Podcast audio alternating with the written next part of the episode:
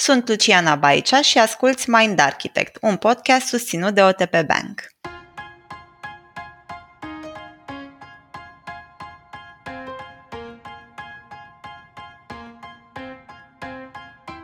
Ai avut vreodată dificultăți în a simți o emoție sau ai observat pe cineva drag care trăiește asta? Îți sunt familiare expresiile nu mai plânge, nu ai de ce să fii supărat și nu-ți fie frică? Cum crezi că arată relația noastră cu emoțiile dificile în România? Spre finalul acestui sezon, vorbim în episodul special de astăzi cu Ioana Ursu, psiholog clinician și psihoterapeut CBT în formare, despre nivelul de alfabetizare emoțională la români.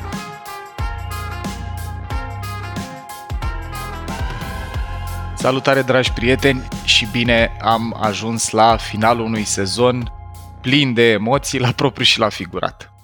În sezonul ăsta 6 ne-am propus să ne uităm mai aproape la emoțiile noastre, să le înțelegem atât din perspectivă psihologică cât și componenta neuroștiințifică și mai ales să înțelegem de ce emoțiile ne sunt prieteni.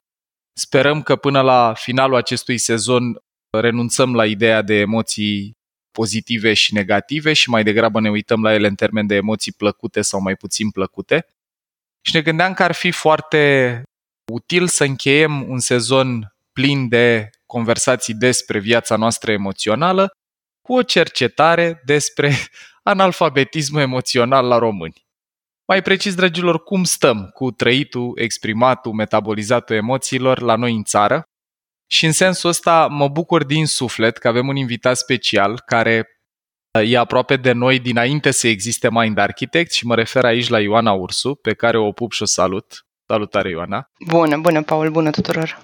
Mulțumesc tare că ești cu noi. Vă spun două vorbe despre Ioana, că mie mi-e tare drag că am ajuns să ne întâlnim și în contextul ăsta. Eu am întâlnit-o pe Ioana când împreună cu Dragoș Bucureni și alți colegi organizam un proiect numit Școala de Comunicare și Ioana ne-a fost participantă la cea de-a doua serie și în contextul acelei școli mi-aduc aminte că m-a impresionat foarte tare că după cursul de neuroștiința comunicării Ioana și-a pus profilul LSI cu tiparele de gândire pe telefon și mi-ai rămas în minte dir, cu chestia asta. A fost, pentru mine a fost așa un, un exemplu de, băi, cât de tare poate să ajute genul ăsta de informație dacă cineva simte să o vadă tot timpul, să fie un reminder permanent.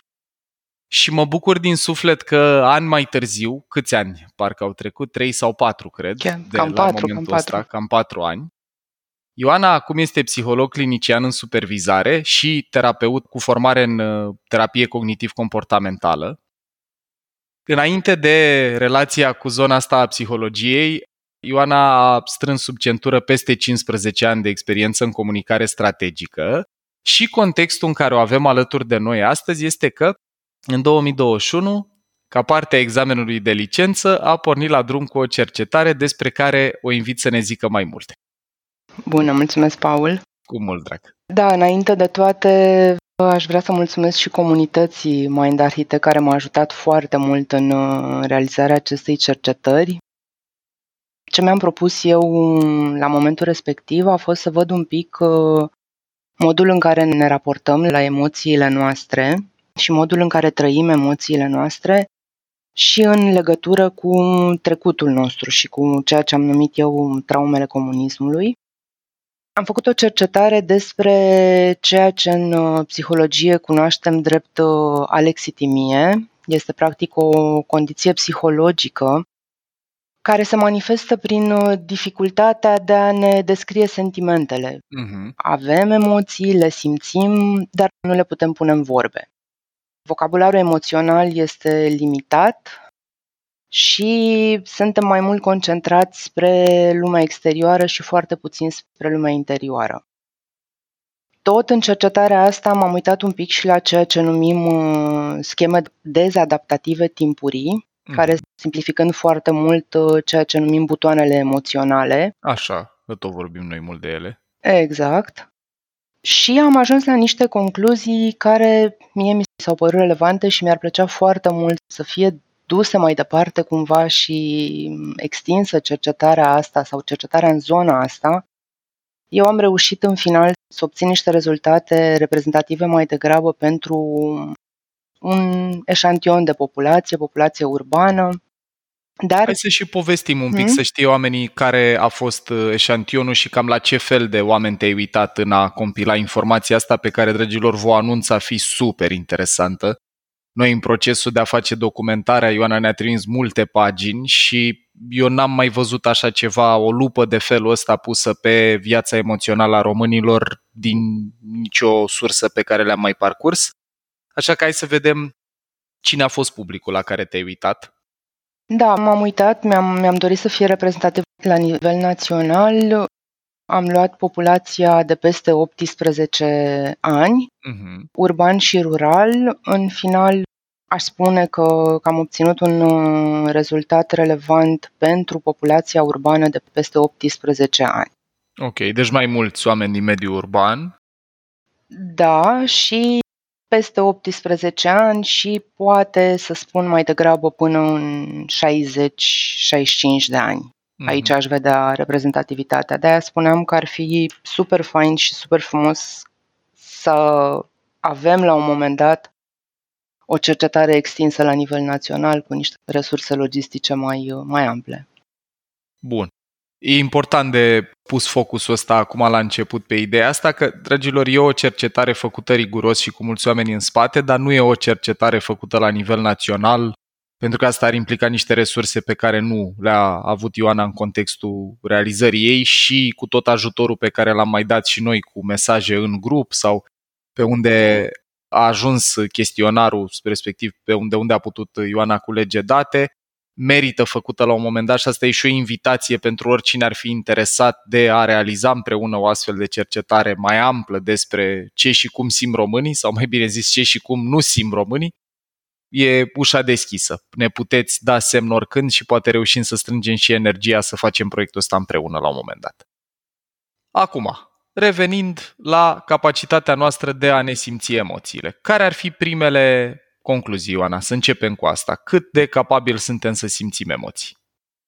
Dacă mă întorc un pic la rezultatele cercetării mele și la această condiție psihologică pe care o numim alexitimie, la nivelul eșantionului meu, aproape 15% dintre respondenți manifestă această condiție, cu un nivel de certitudine, să spunem.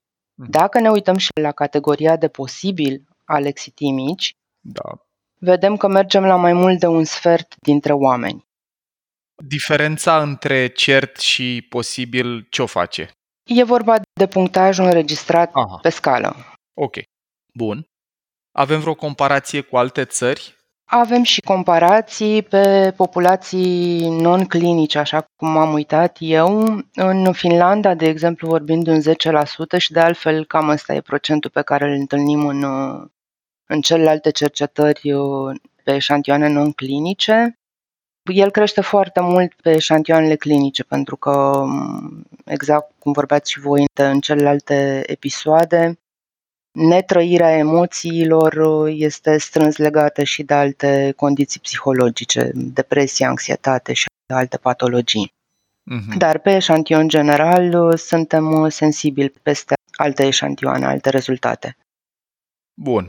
Aici eu aș aduce deja în discuție și o potențială sursă la care o să mai tot revenim și, dragilor, poate ați auzit-o în multe din episoadele acestui sezon și anume faptul că noi trăim într-o cultură în care nu avem o relație apropiată cu emoțiile, auzim frecvent nu-ți fie frică, nu fi trist, nu fi supărat, n-ai de ce să fii trist, n-are de ce să-ți fie frică, termină cu prostiile, nu prea ne vedem părinții exprimând un spectru amplu de emoții. Abia aștept, Ioana, să ajungem la partea unde ne spui care sunt totuși emoțiile exprimate și prezente în România. Mie mi s-a părut foarte interesant și o confirm și eu din practică, uh-huh. gândindu-mă și la familia în care am copilărit eu, gândindu-mă și la ce văd acum. Bun, deci înțelegem că suntem peste media celorlalte țări care au derulat astfel de cercetări la capitolul incapacitate de a exprima sau de a ne conecta cu emoțiile, semnificativ peste. Uh-huh. Acum, vorbeai tu și de niște scheme dezadaptative timpurii. Dacă poți să ne spui un pic mai mult despre ele și ce a apărut în cercetarea ta pe zona asta. Da, aici rezultatul mi se pare super uh, interesant și mi se pare că explică multe dintre lucrurile pe care le trăim și comportamentele pe care uneori nu ni le explicăm. M-am uitat la aceste scheme dezadaptative timpurii, care sunt, simpli spus, teme pe care le avem cu privire la noi înșine, teme pe care le avem cu privire la relațiile cu ceilalți, practic un uh, conglomerat de gânduri, de cogniții, de trăiri emoționale. E, cum spuneam, ceea ce numim uh, butoane emoționale, acele butoane pe care ni le apasă lucrurile pe care le trăim și care ne determină reacții pe care uneori nu le înțelegem. Ok. Fundamentul științific al lor știu că vine de la Aaron Beck și povesteai tu că a fost îmbogățit de Jeffrey Young, da? pentru oamenii care vor să aprofundeze discuția despre scheme dezadaptative. Asta ar fi sursa, nu? Exact, da. Bun. Bun, ce am văzut eu în cercetarea mea este că la peste jumătate dintre respondenți, toate aceste 18 scheme se manifestă la un nivel ridicat și foarte ridicat. Ce înseamnă asta? Înseamnă că ne ating foarte ușor lucrurile pe care le experimentăm, reacționăm sever la evenimente mm-hmm. și de mhm. multe ori reacționăm fără să înțelegem de ce o facem. Bun, deci apar stimul din exterior care ne apasă, simplist vorbind, butoanele astea emoționale și dau drumul mecanismelor sau schemelor ăstora dezadaptative care ne duc către rezultate nedorite. Uh-huh. Uite, aș vrea să te rog dacă poți să ne spui din... Înțeleg că Jeffrey Young a propus aceste 18 scheme, dacă poți să ne listezi câteva dintre ele, ca oamenii care ne ascultă să-și facă o idee mai clară cam în ce constau. Sigur, sunt, așa cum spuneai și tu, 18 astfel de scheme dezadaptative timpurii definite de Young. Vorbim de privațiune emoțională, vorbim de abandon, de neîncredere, de izolare socială, de deficiență, de dependență, de vulnerabilitate în fața pericolelor, de subjugare, de sacrificiu de sine. Și aici mi se pare interesant de observat că subjugarea, de exemplu, subjugarea este schema care a ieșit la un nivel foarte extins în cercetarea mea. Practic, aproape 90% dintre respondenți par au manifestat la nivel ridicat și foarte ridicat. Ok, și în ce constă? Cum se simte? Practic este tendința de supunere excesivă controlului celorlalți dintr-o teamă de a nu resimți represalii, de a nu ne confrunta cu furia celuilalt, de a nu mhm. fi părăsiți. Deci, pentru cei care ați ascultat, dragilor, Brain Food-ul despre tipare de gândire, în instrumentul folosit acolo și Ioana e cel pe care l-ai avut tu cover în povestea noastră cu școala de comunicare, ar fi tiparul de gândire dependent, în uh-huh. care eu am învățat că sunt în siguranță când mă supun figurilor de autoritate, fie că vorbim de autoritate formală sau pur și simplu oameni pe care eu îi percep drept având autoritate asupra mea și îmi găsesc siguranță în a face ce mi se spune. Și mai este o schemă pe care aș menționa aici, cea de inhibiție emoțională, pentru că mi se pare relevant în contextul a ce vorbim noi astăzi, pe care o vedem la nivel foarte ridicat la peste 70% dintre respondenți. Practic, 7 din 10 oameni aleg cumva să-și uh, inhibe sentimentele, emoțiile din teama de dezaprobare, din teama de consecințe, din teama de orice altceva. Și aici teamă, vreau să te întreb o nuanță. Ei își inhibă emoțiile în a fi exprimate în exterior sau nici nu sunt conștienți de ce simt? Pur și simplu reprimă emoții și încearcă să nu simtă în general. Ai observat vreo diferență sau avem vreo clarificare? În studiul meu nu, n-am mers în detaliu, dar uh, cred că e o combinație între cele două. Bun. Eu aici ce aș încerca să aduc în discuție o idee de punctat în contextul a ce ne povestești, e că, dragilor, efortul nostru sau mai bine zis procesul ăsta de a reprima, de a ține în noi emoții este extrem de energofag. Inhibiția presupune participarea rețelelor ăstora prefrontale, care ajută la a inhiba de la acțiuni fizice, la emoție, la gânduri. Și cu cât facem asta mai mult, cu atât ne simțim mai epuizați. Și în momentul în care ne simțim epuizați și avem bugetul ăsta corporal, avem nivelul de energie fizică, psihică scăzut, începem să manifestăm alte comportamente indezirabile, de la mâncat pe fond emoțional, la faptul că avem reacții agresive cu cei din jur, la faptul că finalmente dacă stăm cu bugetul corporal epuizat, tocmai pentru că folosim foarte multă represie tot timpul să nu intrăm în contact cu emoții pe care am învățat să le evităm, asta poate să ducă inclusiv la boli fizice. Eu mai vreau să văd dacă am reținut eu bine. Deci ne-ai spus așa că sunt 90 care mai degrabă scorează ridicat sau foarte ridicat la subjugare, 90% din respondenții de la noi din țară și la inhibiția asta emoțională, la a reprima undeva în jur a 70. 70, da. Bun, deci sunt principalele noastre două scheme, înțeleg? La capitolul, să spunem, majoritar, eu am identificat șase scheme. Bun. Cu manifestare la peste 75% dintre oameni la nivel ridicat. Și astea sunt, am enumerat eu, subjugarea, dar mai sunt vulnerabilitate în fața pericolelor. Pe care o trăim sau nu o trăim? Vulnerabilitatea cum ar fi definită aici? Este sentimentul de a nu putea face față pericolelor potențiale. Aha, aha. Un sentiment că nu mă pot descurca în fața primejdilor care vin către mine. Un fel de lipsă de încredere în propria uh-huh. capacitate, ok? Exact. Mai avem privațiune emoțională, mai avem izolare socială, mai avem uh, revendicarea drepturilor personale și asta mi s-a părut interesant pentru că mi s-a părut mie că explică modul în care de multe ori încercăm să ne impunem părerea și mai avem uh, abandon, schema de abandon. Mm-hmm. Care cred că e foarte prezentă. Asta e interesant că au reieșit atât de multe dintre ele ridicate la noi. Aici avem vreo comparație cu alte țări? Nu, nu. nu. Aici Bun, nu, deci am, ne nu am găsit la... nimic. Uh-huh. Ok, ne uităm la noi. Sunt vrunele doar de curiozitate, sunt vrunele din schemele astea dezadaptative timpurii pe care nu prea le avem? Unde ai observat rezultate foarte scăzute la noi? Așa cum spuneam, mai mult de jumătate din eșantioane uh-huh.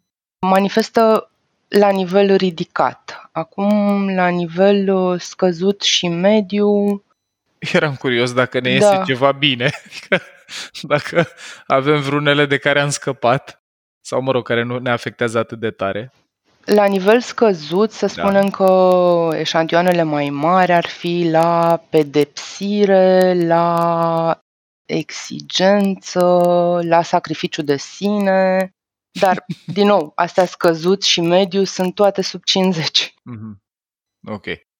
Bun, deci ne-am uitat la top. Aici, la subiectul ăsta al schemelor dezadaptative timpurii, ți se pare că mai e ceva ce ar merita povestit din ce ai observat? Nu, astea sunt. Bun. Deci am povestit despre alexitimie, am povestit despre efectul copilăriei timpurii și cum anume dezvoltăm schemele astea ca urmare a ce am trăit sau n-am trăit atunci și cu ce efect și am văzut care sunt cele mai prezente la noi.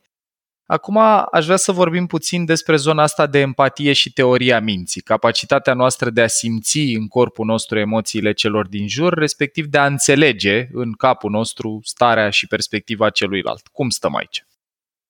M-am uitat un pic pe statistici legat de capacitatea de a simți ce simt ceilalți și de a înțelege ce simt ceilalți. La fel, m-am uitat un pic la statistici legate de manifestarea compasiunii și comportamente prosociale, pentru că sunt cumva direcții prin care înțelegem alfabetizarea emoțională.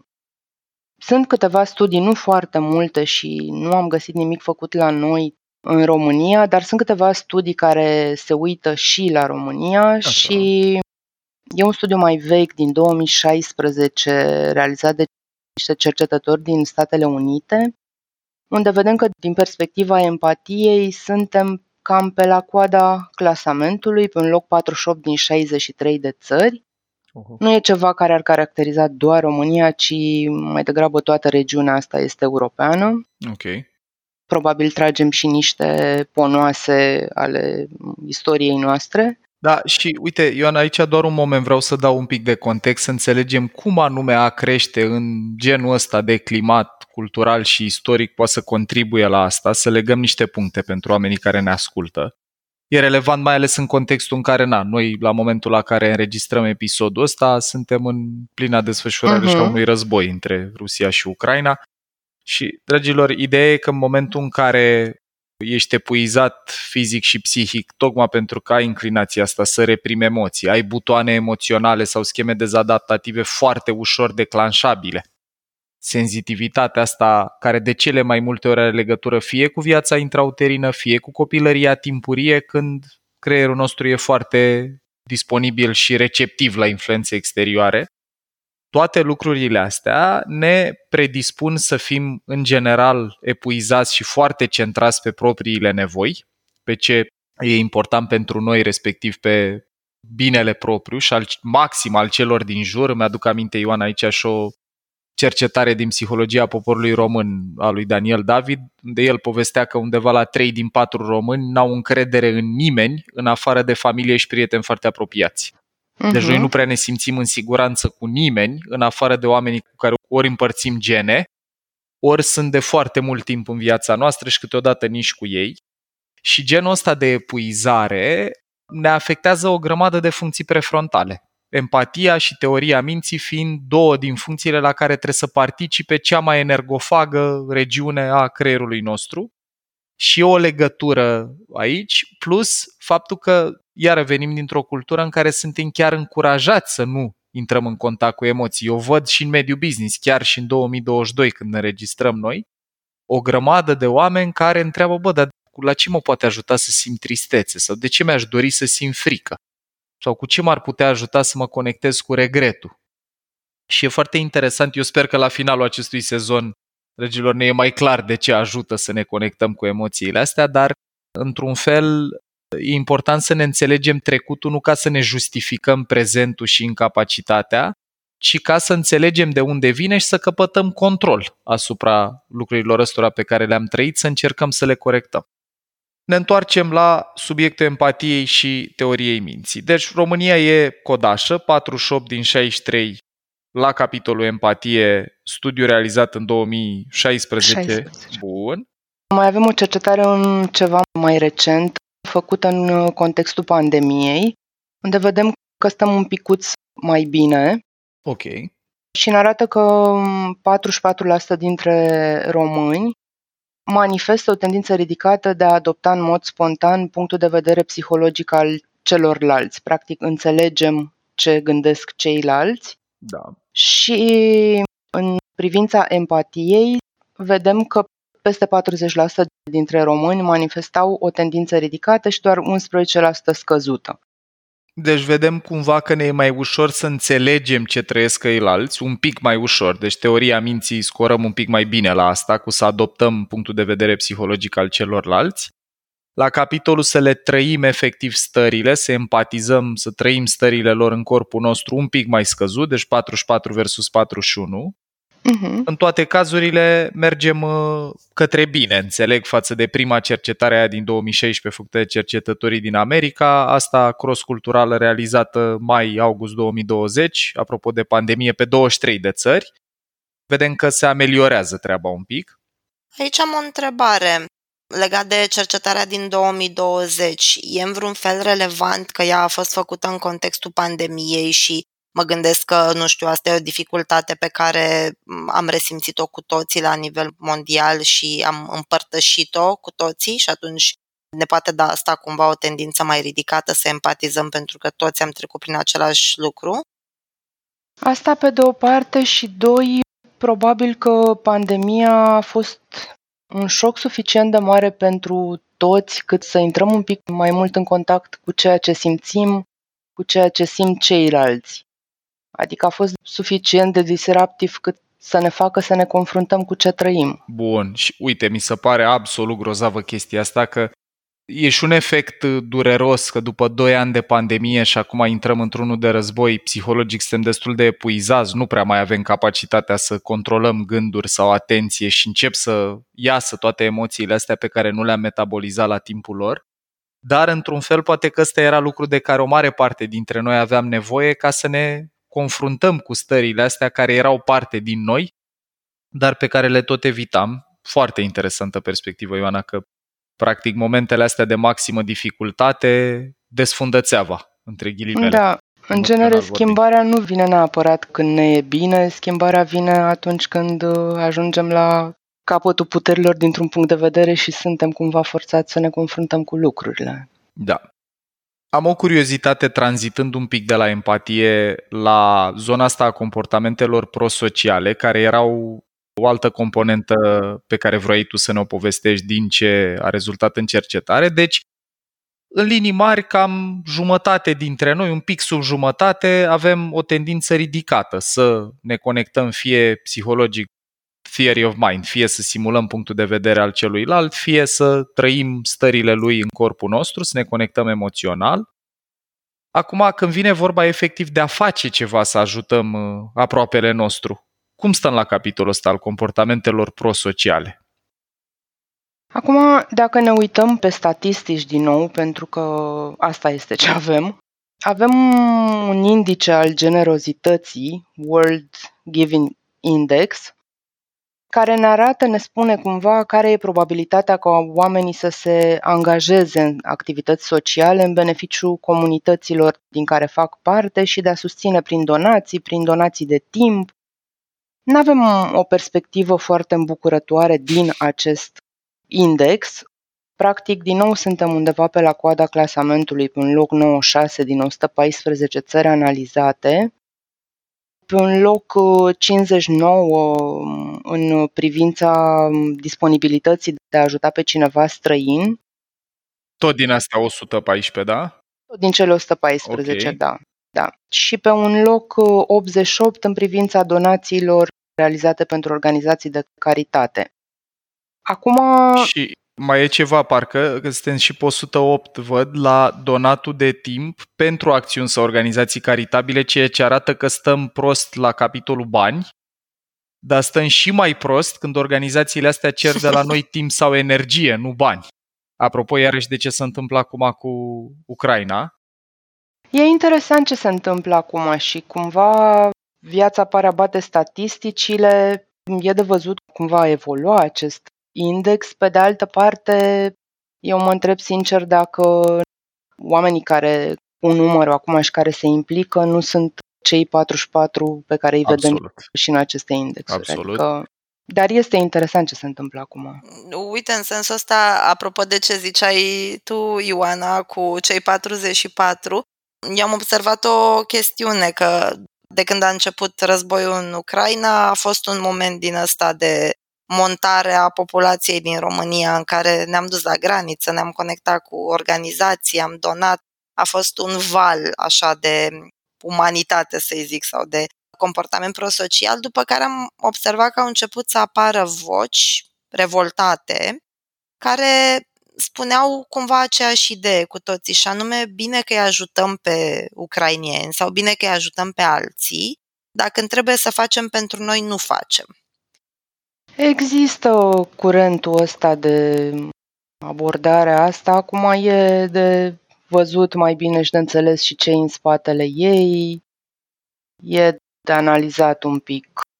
Eu vreau să aduc, Ioana, doar un moment, vreau să încerc să dau o perspectivă aici, că noi am mai adresat asta într-un episod și e un fundament totuși care diferențiază între două calități ale noastre. Empatia presupune, cum am mai povestit noi, dragilor, și în episodul despre empatie versus compasiune, ca noi să putem fie să adoptăm perspectiva celuilalt mental, fie să putem să trăim stările lui în corpul nostru. Și iată, Războiul în Ucraina nouă ne-a apăsat butonul ăsta de familiaritate pozitiv, că sunt lângă noi fizic, arată ca noi oamenii de acolo, deci am putea fi noi și asta mobilizează mai multă empatie decât, din păcate, ce am văzut în alte conflicte cu alți refugiați, în Irak sau Siria sau lucruri de felul ăsta. Și acum apare o distinție foarte relevantă. Eu am auzit de ea prima dată la Neuromindfulness Institute, la Veronica și la Arno și de acolo am citit mai mult din cercetarea Taniei Singer, care se concentrează pe zona asta de compasiune și distinția ar fi așa și mă gândesc că poate e relevant de adus asta în discuție aici. când trăim compasiune, adică compasiunea presupune că eu îți simt stările, trăiesc empatie față de tine în primă fază, după care mă mobilizez să te ajut, să-ți ameliorez suferința. Ce povesteai tu, Luci? Mergem să donă, mergem să, cum a făcut Mihai, colegul nostru care se ocupă de grafică și de identitatea vizuală a Mind Architect, a mers și efectiv a depus efort în amenajarea unei case undeva în Suceava pentru refugiați. Ce arată cercetarea e că în momentul în care eu doar mă încarc cu stările tale, deci când trăiesc empatie, există riscul să apară burnout-ul empatic. Și burnout-ul ăsta empatic, când m-am supraîncărcat cu suferința cuiva, apare riscul după aia să rămân fără energie și să mă focalizez exclusiv pe binele propriu. Bă, nu mai pot. Și de acolo poate, nu e cercetat, dar e o ipoteză, poate de acolo apar gândurile astea cu de ce ajutăm-o pe ea, nu ne uităm la noi când îți pierzi capacitatea să mai proiectezi comportamente prosociale asupra altora, în timp ce la compasiune, ce arată cercetarea Taniei Singer, e că se activează și rețeaua de recompensă.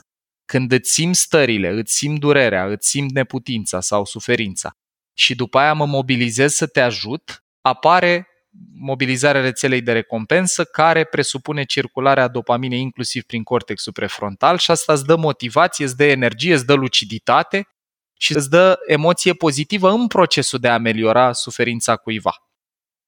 Și practic, unde bat cu distinția asta e că în momentul în care nu doar ne uităm la televizor și ne încărcăm cu durerea celor de lângă noi, ci încercăm să facem concret ceva să-i ajutăm, chit că e ceva mai mare sau ceva mai mic, e un dublu beneficiu. Pe de o parte, oamenii ăia trăiesc ceva util în relație cu noi, apropo de valul de mobilizare, dar beneficiul mai puțin cunoscut și la fel de puternic este că ne și reglăm noi emoțional mai bine. Mobilizăm energie, motivație, satisfacție, dopamină în procesul de a ameliora suferința cuiva. Și poate că lucrul ăsta merită încă o dată repetat pe lângă episodul despre empatie și compasiune, că e foarte relevant zilele astea.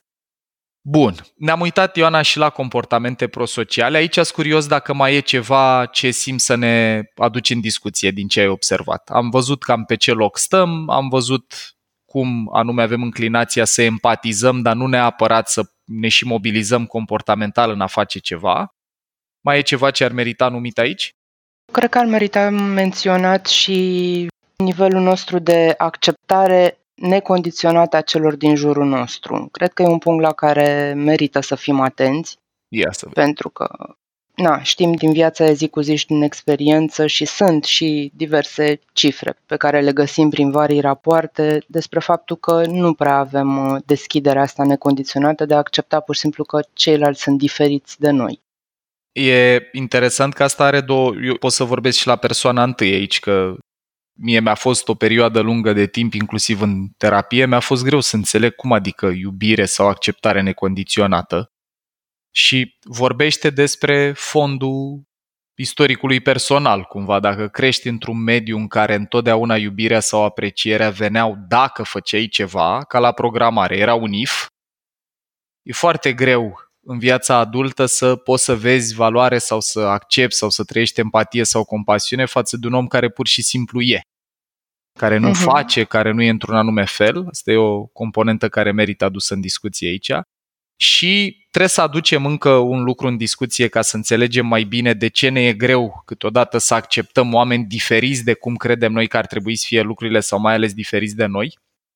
Și Robert Sapolsky vorbește despre asta în Behave și David Rock când vorbim de modelul SCARF, ideea că pentru noi cei care seamănă cu noi fie fizic, fie comportamental, ne sunt în mod natural mai apropiați, îi vedem ca făcând parte din in-grup, din grupul familiar, pe când cei care sunt diferiți de noi, fie în termen de convingeri, de valori, de geografie, de aspect fizic, există o reacție emoțională, chit că e foarte subtilă la asta și avem înclinația să fim mai vigilenți. Apare mai multă activare în amigdale când vedem ceva diferit de cum suntem noi obișnuiți să fie lucrurile. Și poate că ăsta e lucru pe care trebuie să învățăm să-l compensăm încet, încet, să învățăm să ne extindem confortul și la oameni sau lucruri care nu sunt cum credem noi că ar trebui să fie. Pentru că in group, out grupul ăsta, modul ăsta de a vedea lucrurile în termen de ești ca mine, te apăr, te apreciez, te sprijin, ești diferit de mine, mă apăr de tine, fie agresiv, fie pasiv, dragilor, este rădăcina psihologică care duce finalmente, dacă urmărim destulă istorie, la războaie. Unul din primele lucruri pe care le fac oamenii care vor să mobilizeze populația către conflict armat cu altă populație este să depersonalizeze și dezumanizeze populația pe care vor să o atace. Și iată că se leagă într-un fel lucrurile trist în contextul ăsta.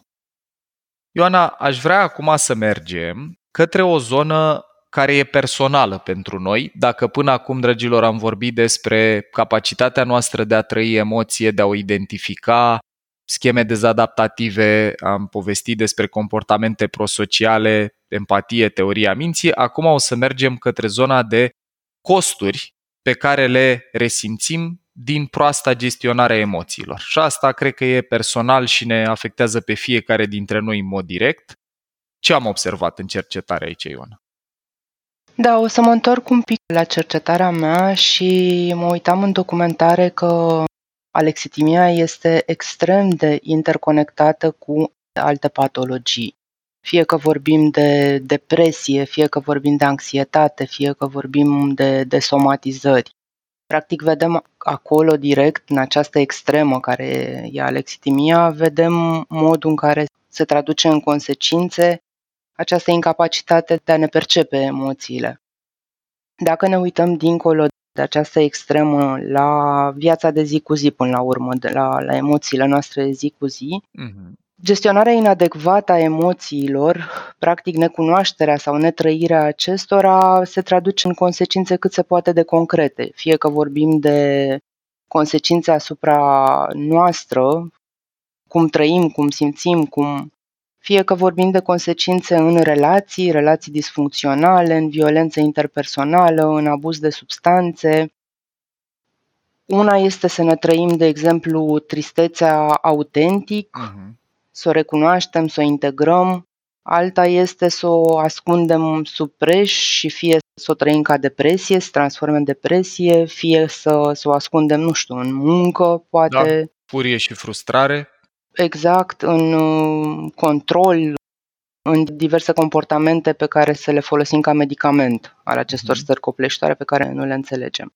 Și aici m-am uitat un pic din nou pe statistici, m-am întors la statistici și aș menționa agresivitatea în primul rând. Agresivitatea pe care o manifestăm în relație cu ceilalți. Aș menționa abuzul și nu doar fizic, abuzul verbal, care cred că la noi e normă. Da, am găsit o cercetare în care vedem că 12% dintre copii sunt expuși abuzului verbal în familie. În mediul școlar acest procent ajunge la 22%. Hm, interesant. Eu, eu, într-un fel, tot e trist, dar mă gândeam că procentul ăsta e mai mare. Dar înțeleg, uh, aici vorbim de o cercetare uh, diferită de eșantionul pe care l-ai avut tu? sau? Da, da, da, nu. Sunt cercetări uh, punctuale din diverse surse, nu sunt conectate cu ce am făcut Aha. eu. Ok. M-am uitat pe diverse statistici încercând să înțeleg un pic mai bine cum se traduce în comportamentele noastre de zi cu zi uh-huh. această gestionare inadecvată a emoțiilor. Mai spui tu aici că sunt undeva la 76% dintre copiii cercetați care spun că profesorii îi ceartă atunci când greșesc, nu? Exact. Bun, și metode de pedagogie critică, punitivă, în contrast cu a sprijini activ elevul să învețe și să comunice. Deci aici învățăm și perfecționism, să ne fie frică să greșim, să anticipăm consecințe negative. Apropo de ce spuneai tu la schemele dezadaptative cu vulnerabilitatea în fața pericolului. Noi învățăm că dacă am greșit sau dacă e ceva periculos, sigur ni se întâmplă ceva rău, fie fizic, fie verbal. Și cu inhibiția emoțională ne ascundem sentimentele pentru a nu atrage dezaprobarea. Mm-hmm. La agresivitate, eu aș menționa datele astea. Ne spui tu aici că în primele șapte luni ale anului 2020 au fost 2000 de apeluri către numărul de telefon dedicat pentru victimele violenței domestice, sensibil mai ridicat, spui, decât în perioade precedente. Uh-huh. Deci cu cât suntem mai incapabili în a metaboliza emoțiile pe care le trăim, cu atât suntem ca o oală sub presiune care clocotește cu stres și tensiune nervoasă și descărcăm asta pe cine ne e la îndemână, pare se. Exact, emoțiile astea trebuie să iasă și ele cumva și fie că ies sub formă de comportamente mm, ineficiente, fie că ies sub formă de boli. Mm-hmm. Legat de depresie, sunt curios că povestei și despre asta ceva. Cum stăm noi comparativ cu alte țări? Aici cred că nu avem o, o imagine foarte clară pentru că e știută reticența mm, românilor de a declara că suferă de o afecțiune psihică. M-am uitat pe niște statistici de la Eurostat care ne spun că în 2019 1% dintre români declarau ca o depresie cronică față de un procent mult mai mare de 7,2 din cetățenii UE. Dar este cumva știut că e un, o patologie mult subdiagnosticată și auzeam chiar dimineață o informație Cred că Organizația Mondială a Sănătății anticipa o creștere explozivă a depresiei uh, în perioada mhm. următoare, mm-hmm. drept consecința tot contextul ăsta, întâi pandemia, acum conflictele care se întâmplă. Uite, și mă bucur că aduci în discuție și aspectul ăsta, pentru că poate cu o idee de care e bine să ne apropiem un pic e să încercăm să ne normăm așteptările eu lucrez foarte mult cu mediul business și în mediul business văd o grămadă de oameni care au obiective ca în anii trecuți, trebuie să facem la fel de mulți bani sau mai mulți, trebuie să atingem obiective, adică pe noi ultimii doi ani de pandemie și globală și apariția unui conflict armat la granița noastră, parcă nu ne-au recalibrat în vreun fel așteptări sau obiective și eu cred că, nu știu, sper că la finalul acestui sezon și mai ales după conversația asta care pune un pic lupa pe țara noastră, începem să fim un pic mai blânzi și mai îngăduitori cu noi. Poate ne împrietenim un pic mai mult și cu terapia și ne dăm seama că toată sarcina asta psihologică, mai ales pe fondul unui popor care nu e foarte prieten cu emoțiile, cu vulnerabilitatea, cu comunicarea lor, nu e diavolul, terapia e poate chiar sprijinul de care avem nevoie în perioada asta, și no, mi se pare foarte interesant apropo de faptul că la noi e mult subdiagnosticată depresia, deci zici tu 1% dintre români declară că au depresie cronică față de 7,2% care e media UE. Mi se pare că e interesant că, uite, inclusiv în mediul corporate, când avem ateliere despre mental health, când colegi de-ai noștri vorbesc despre subiectul ăsta, fie că sunt terapeuți, fie că abordăm perspectiva asta din zona de stres, de multe ori suntem rugați dacă puteți să nu vorbiți despre anxietate sau depresie, ci să spunem așa că e un pic ca multă încărcare, cum gestionăm stresul, e, cum să zic, grăitor pentru faptul că noi nici măcar în ateliere dedicate subiectului ăsta nu avem voie să vorbim despre elefantul din încăpere, ceea ce e de natură să perpetueze genul ăsta de evitare și de băga depresia sub preș până pleznește. Eu cred că e și o teamă și o necunoaștere până la urmă, pentru că cred că destul de puțini oameni reușesc să, nu știu, să facă distinția între tristețe, între depresie și de multe ori mm. trăim cu senzația că e, e o tristețe, trece până mâine, dar durează o zi, durează două, durează o lună, durează șase luni, după care ne trezim într-o situație din care ne e foarte greu să ieșim. Și așa cum spuneai și tu, poate chiar e momentul să înțelegem că o interacțiune cu un terapeut, cu o terapie, e un lucru care ne poate ajuta în primul rând să înțelegem ce ni se întâmplă. Nu înseamnă neapărat că e ceva în neregulă cu noi, e o oglindă pe care trebuie să ne punem ca să ne cunoaștem și să ne reglăm. Da. Aș vrea să ne mai spui cum ne afectează proasta asta gestionarea propriilor emoții și relația cu mâncatul, cu alcoolul, că sunt niște date foarte interesante din ce văd. Da, până la urmă, golul ăsta interior pe care îl avem în momentul în care nu ne acceptăm emoțiile și, de fapt, nici, poate nici le cunoaștem uneori, trebuie și el umplut cu ceva și îl umplem cu alcool, îl umplem cu mâncare, îl umplem cu dulciuri îl umplem cu muncă uneori, de aici și burnout-ul care nu este rar întâlnit uh, Da, și care noi. a fost recunoscut drept condiție mm-hmm. medicală. Dacă mi-aduc eu exact. bine aminte, în 2019 Organizația Mondială a Sănătății recunoaște că asta nu e o chestie așa în mediul corporate. Sunt un pic cam obosit, deci sunt în burnout, e ceva foarte real și palpabil. Exact, și din fericire aud tot mai mult discutându-se despre asta și la noi. Adică mi se pare că în ultima perioadă ne uităm un pic mai atent și la asta.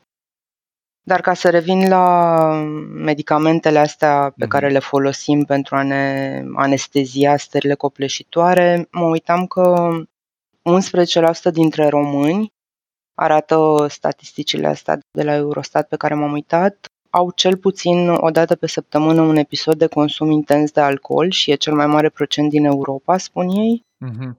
Apoi că 56% dintre români sunt supraponderali, Apropo de a ne regla emoțional mâncând. mâncând. Alimentar, Mhm. da. Și nu în ultimul rând că m, peste 18% dintre români sunt fumători zilnici, Mhm. procent sensibil mai mare decât media din UE, care e undeva la 12%. Eu la asta cu mâncatul aș vrea și cu fumatul să aduc două idei în discuție ca să și înțelegem de ce ne vine să facem asta când trăim stări emoționale pe care nu știm să le gestionăm.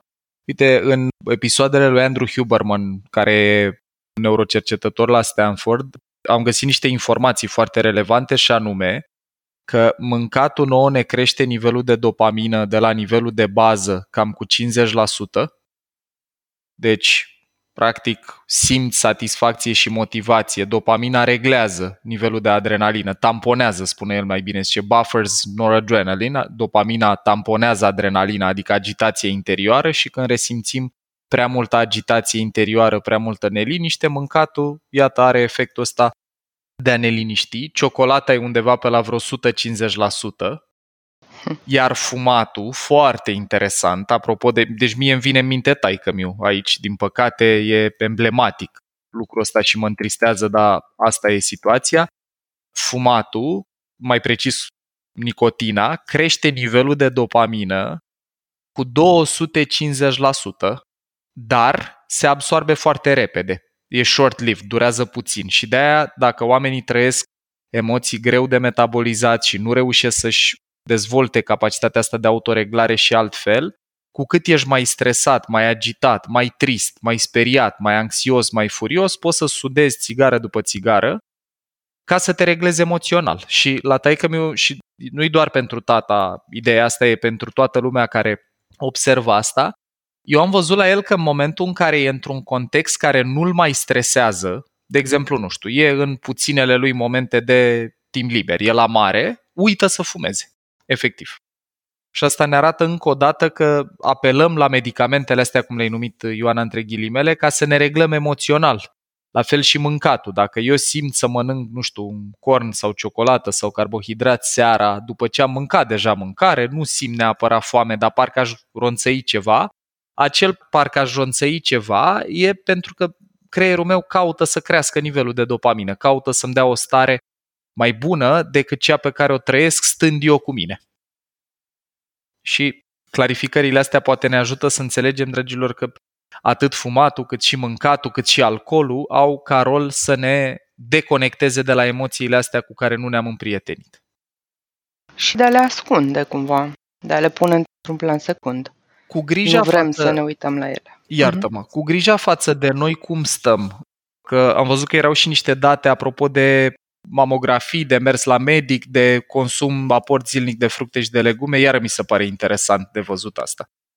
Da, un lucru important la care putem să ne uităm este și atitudinea noastră față de propriul corp, conectarea cu propria corporalitate, cum ne acceptăm și cum avem grijă de noi.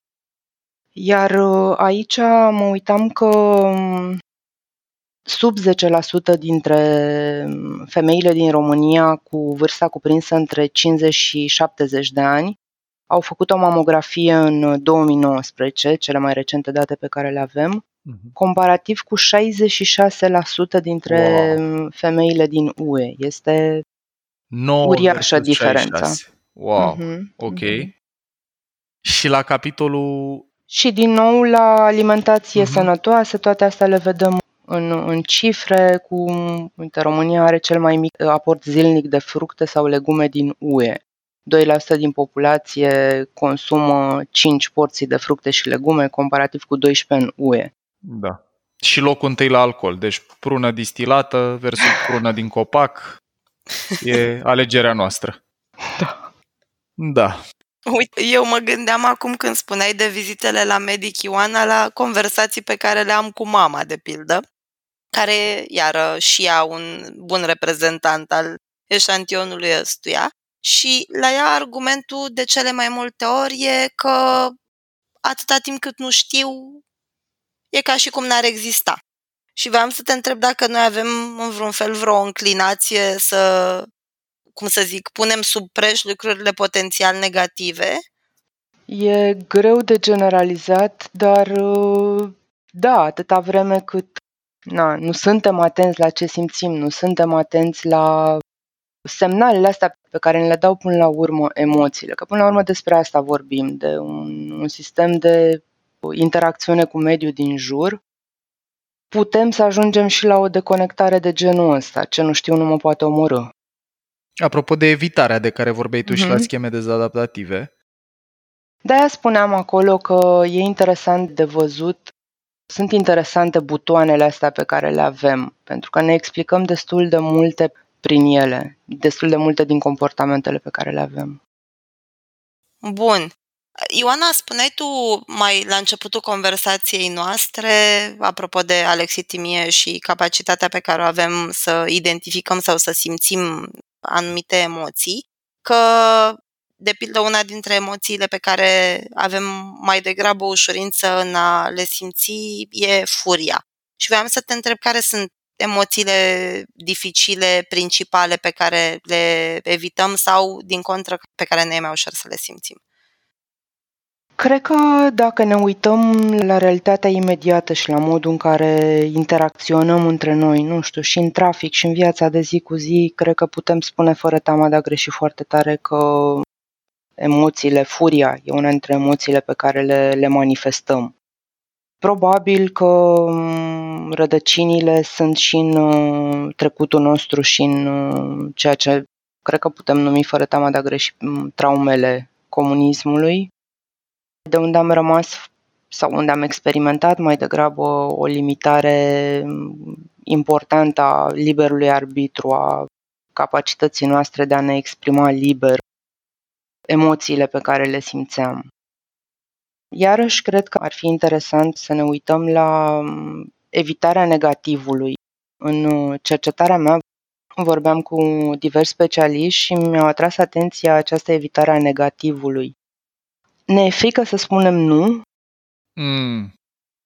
Ce bine că aduce asta în discuție, deci mie îmi vin nenumărate conversații în minte cu participanți de la cursuri în care unul din obiectivele la majoritatea cursurilor de comunicare e vreau să pot să spun nu sau vreau să-mi fie mai ușor să spun nu și Ioana mă bucur atât de mult că ai adus asta în discuție pentru că permite a clarifica ideea asta că spusul nu-ului e despre capacitate emoțională, nu e despre abilitate comunicațională. E să pot să mă simt confortabil emoțional să spun nu, mai ales unei figuri de autoritate, fără să anticipez sau fi incapabil să mă autoreglez când anticipez că dacă spun nu îmi face ceva rău ăsta. Uh-huh.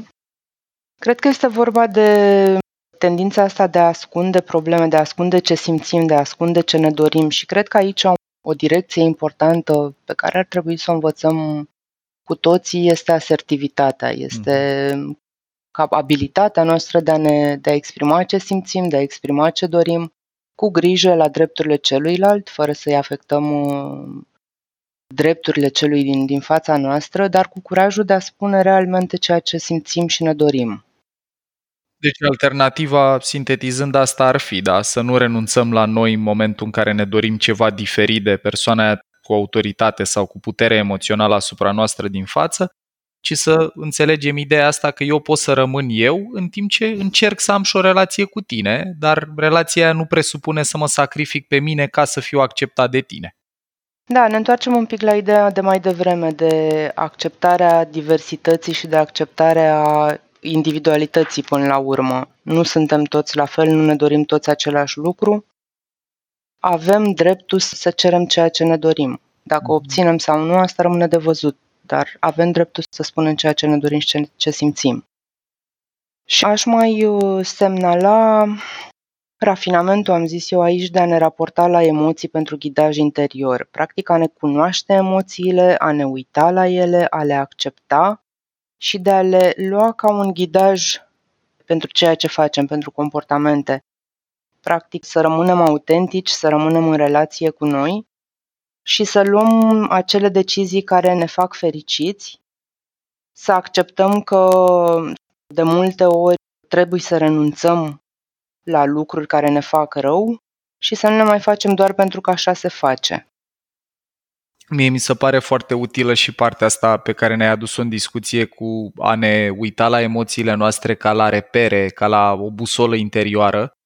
Eu sper că la finalul acestui sezon 6 cei care au avut răbdare cu fiecare episod și cu fiecare emoție în parte, înțelegem acum mai bine împreună că emoțiile sunt practic înțelepciune evoluționistă, sunt o formă de primă reacție la ceva ce trăim, care poate să ne dea o stare plăcută sau o stare mai puțin plăcută, dar stările astea nu trebuie ignorate, ci observate și gestionate mai bine și cu ajutorul funcțiilor superioare, dar asta e ceva foarte diferit de lasă emoțiile la o parte. Mie îmi vin în minte o grămadă de idei și din discuțiile noastre ca prieteni, așa, din echipă și nu numai, cu mulți dintre noi care am avut copilării în care primeam mesajul ăsta, bă, mai lasă emoțiile la o parte, nu mai fi așa bleg, nu fi trist, încearcă și tu să treci peste și practic noi, iar îmi vine să zic că trăim în mediul ăsta în care suntem mai degrabă învățați să trecem peste ele decât să le trăim,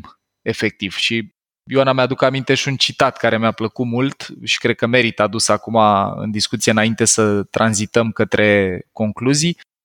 Era o vorbă care spunea că ceea ce privește emoțiile, the only way out is through. Singurul uh-huh. mod de a ieși de acolo e să treci prin ele, să-mi trăiesc tristețea, să-mi trăiesc frica, să-mi trăiesc furia, să mă conectez cu ele și să le metabolizez. Și îmi vine și în minte metafora asta unui cub de gheață, că mai ales emoțiile neplăcute, cum ar fi tristețea sau cum ar fi frica, emoții pe care nu se trezește nimeni dimineața spunând mama abia aștept să bag un plâns. Dar dacă pot în momentele alea să, când simt că apare emoția asta și observ că, bă, parcă nu prea am chef cu să fiu trist, dacă îmi găsesc timp și spațiu să țin cubul de gheață în mână, în loc să-l arunc în sac, în momentul în care pot să-l țin, să topește și dispare. E plânsul la finalul căruia apare finalmente sentimentul de liniște sau frica cu care dacă pot să stau destul, descoper că nu mi se întâmplă nimic rău, la fel cum un copil învață să doarmă singur în întuneric, de exemplu.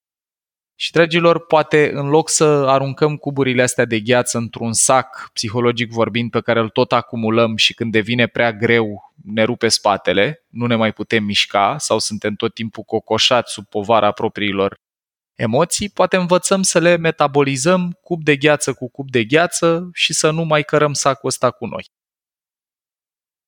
Cred că primul pas, Paul, este să acceptăm faptul că trebuie să fim un pic mai atenți. Cred că primul pas este să fim un pic mai atenți la ceea ce trăim și la ceea ce vine din interiorul nostru.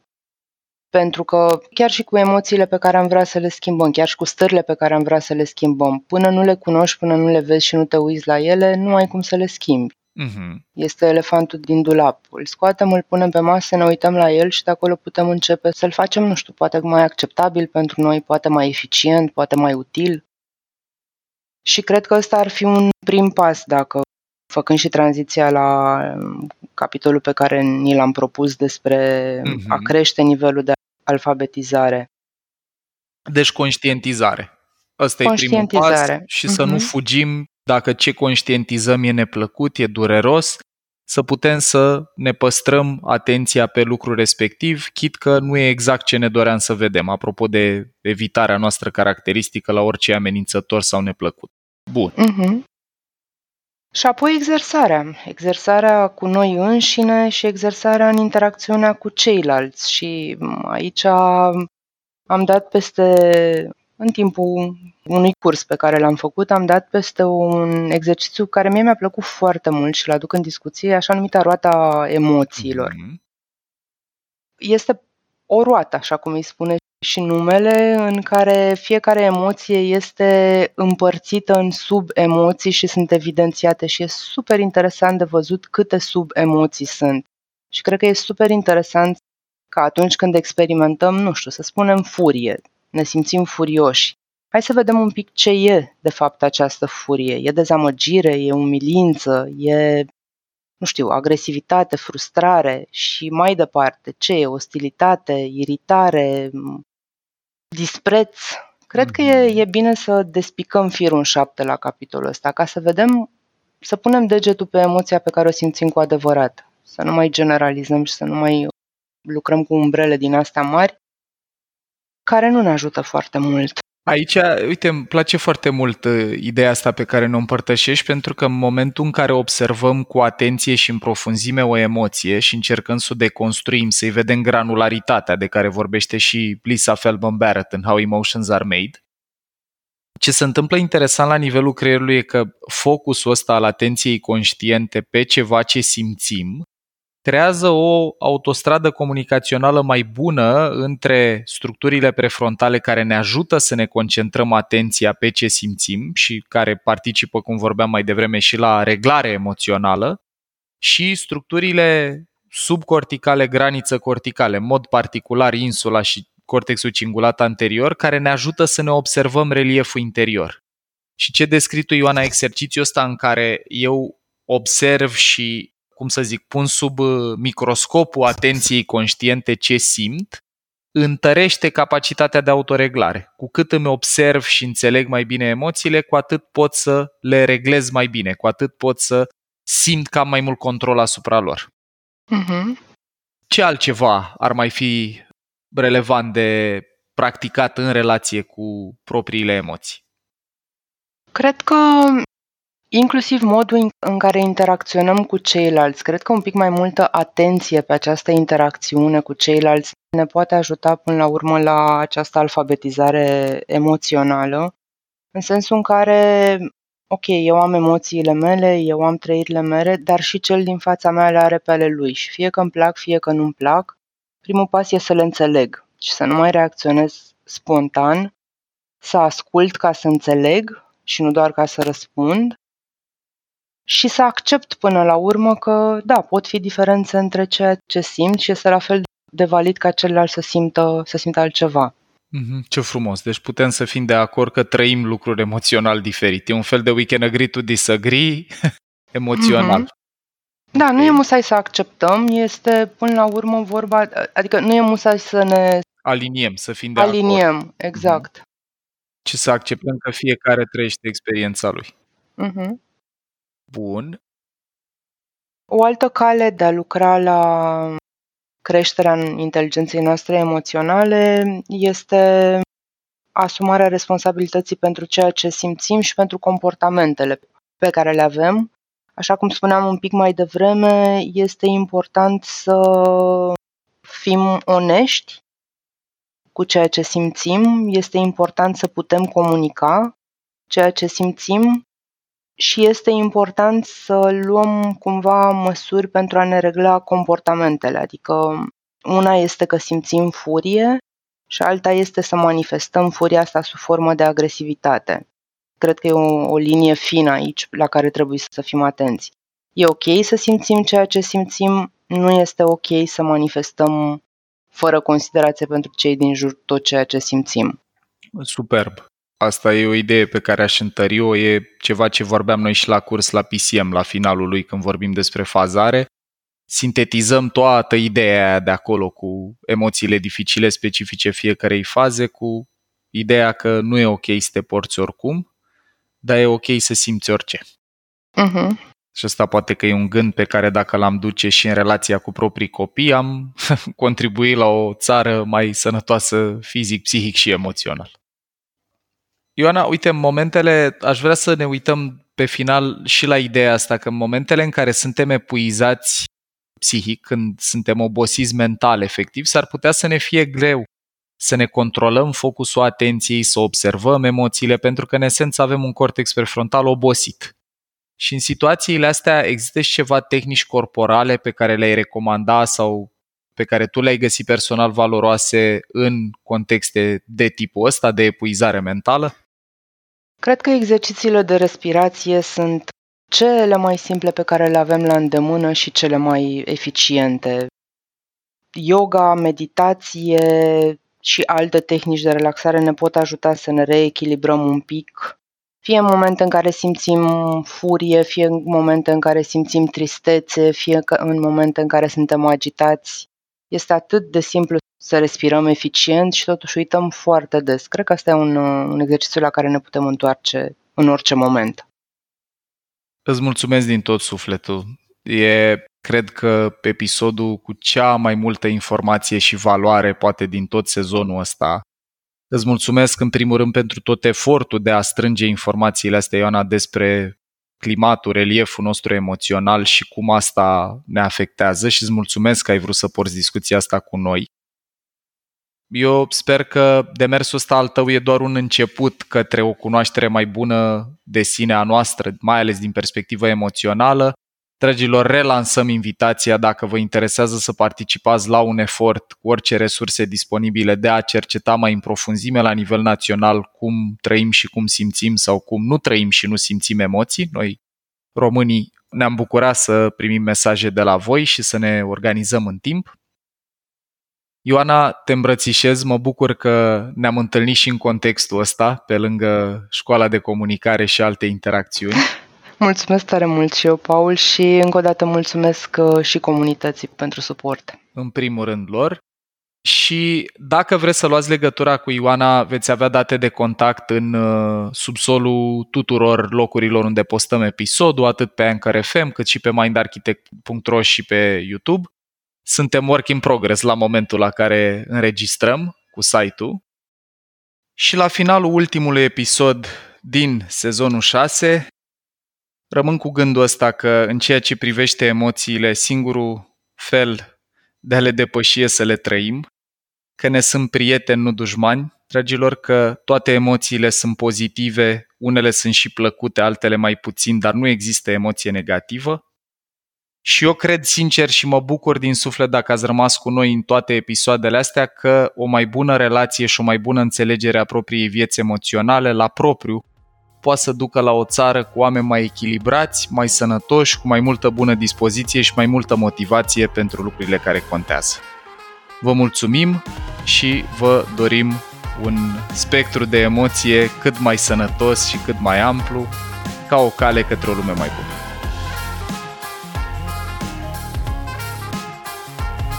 Ai ascultat un episod din podcastul Mind Architect al lui Paul Olteanu și al invitaților săi, Dorin, Dana și Luciana. Dacă ți-a plăcut acest episod și îți dorești să afli mai multe, te invităm să descoperi pe mindarchitect.ro un ecosistem de învățare creat special pentru cei care vor să facă neuroștiința și psihologia parte din viața lor de zi cu zi.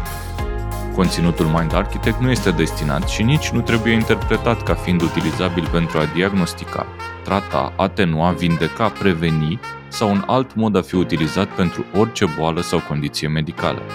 Nici nu trebuie considerat substitut pentru consultație psihologică sau muncă terapeutică.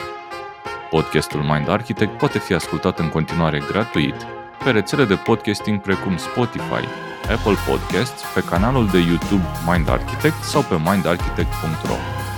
Și dacă ai în preajma ta alte persoane care crezi că ar avea de câștigat din genul acesta de cunoaștere, ne-am bucurat tare să le dai și lor un share.